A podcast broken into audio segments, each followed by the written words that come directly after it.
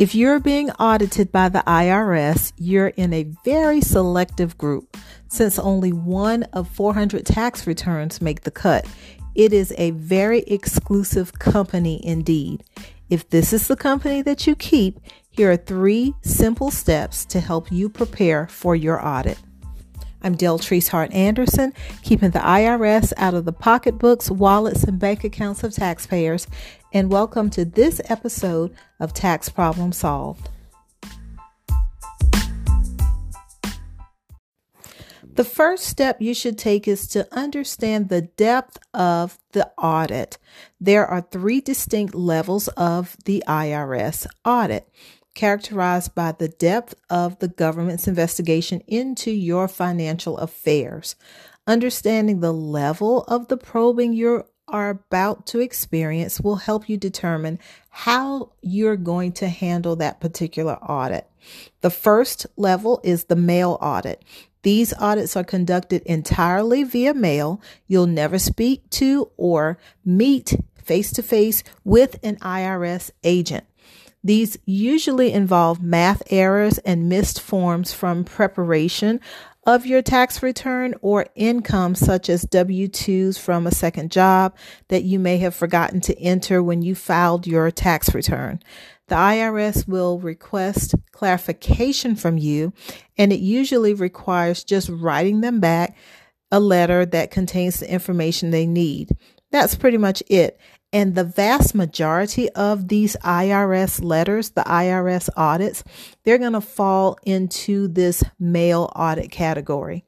Now, the next level is an office audit.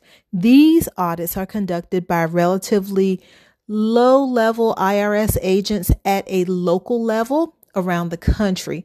They conduct a basic verification of any income or deductions or credits to make sure that you've done everything correctly. Okay. So again, the first, the mail audits and the office audits, they are mild audits. The next or that third level is the nasty one. This is the field audit.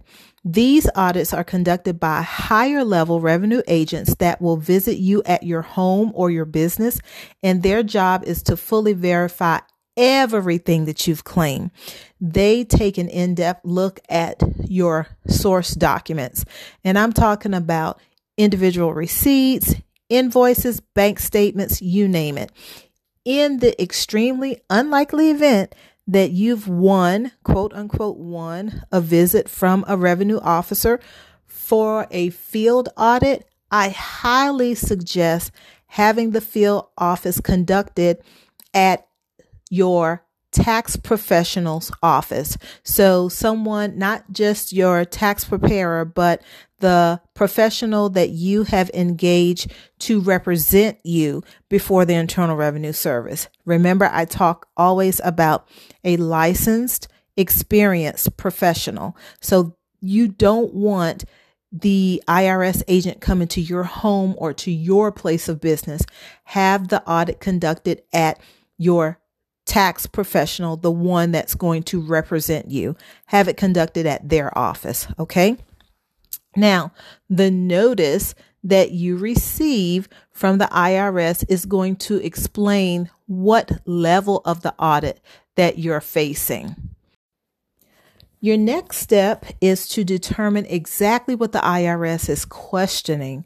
Once you determine the depth of the examination you're being subjected to, you next need to understand exactly what on your return the IRS is questioning. In the majority of audit situations, the IRS is looking to verify one specific thing.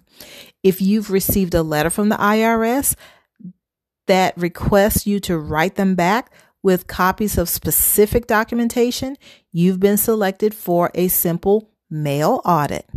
The most common issues that come up in a mail audit involve tax credits, dependency issues or dependency questions, medical expense deductions, charitable contributions, education expenses, and business expenses. About three fourths of all IRS audits are conducted this way and revolve around one single issue on the tax return that the IRS is looking to validate. For office audits, you'll receive a request to visit an IRS office near you. These types of audits usually cover questions about income sources that don't have much of a paper trail.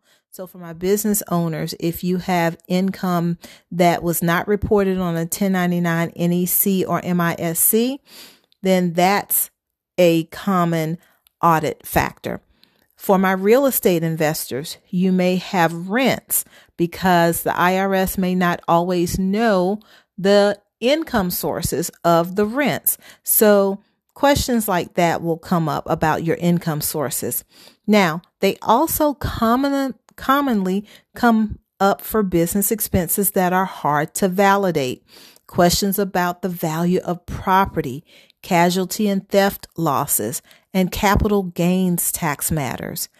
Keep in mind, you have a legal right to have representation with you at the IRS office for this kind of audit. So please do not go it alone. Get a licensed, experienced professional that can help you understand what the IRS is trying to determine and have them to show up on your behalf. For a field examination, remember those are the nasty ones. For a field audit, you'll be requested to schedule a time for the revenue agent to come to you. These are the most complex audits, and the revenue agent will dig into your actual record keeping or bookkeeping system. Field audits are expensive for the IRS to conduct, so they are typically going to involve people with complex tax situations.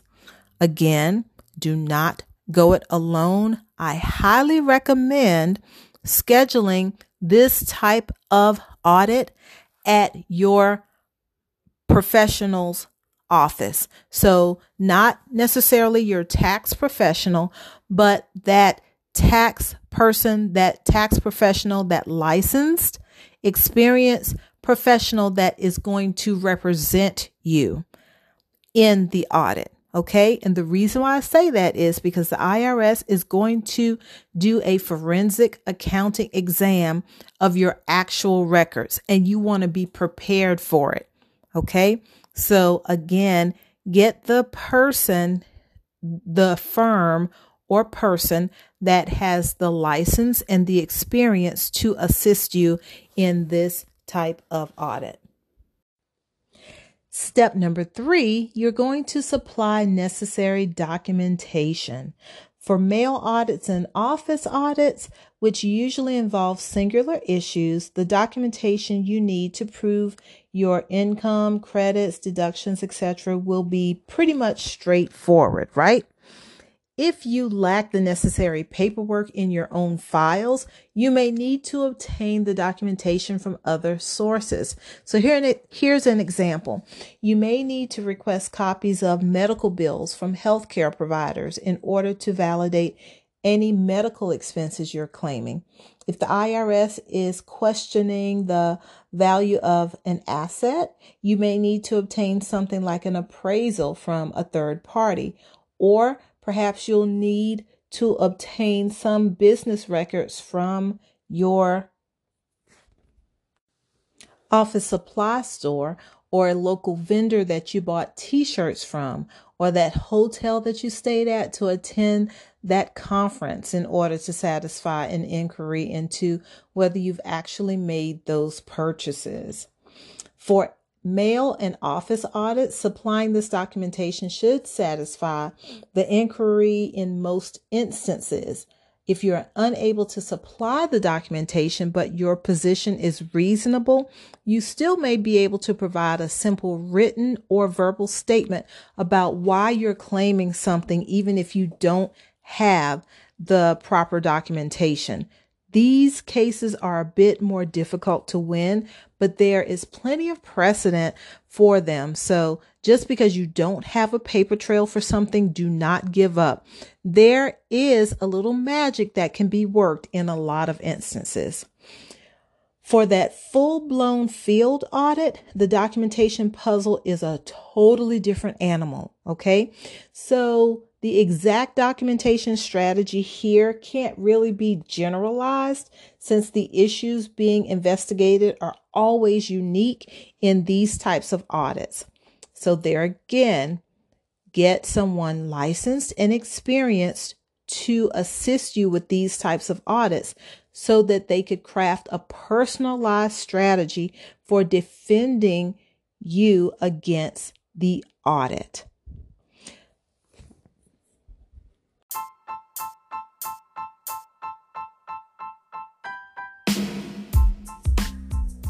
So, guys, that's all I have for you today. You can now see that not all IRS audits are scary. It really comes down to understanding exactly what it is they're after and the depth of the probe they are going to conduct. When you know those two things, it becomes less stressful of an invasion into your life. But regardless to what level of audit you're facing, from extremely simple to the extremely complex, I am here to help you. If you get a nasty gram from the IRS, please don't panic. Schedule a time to chat with me at www.callthetaxpro.com. That's www.callthetaxpro.com taxpro.com and we'll work together to figure out a plan just for you.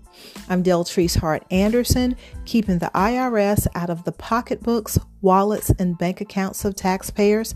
Thank you so much for listening to another episode of Tax Problem Solved. Till next time, bye, y'all.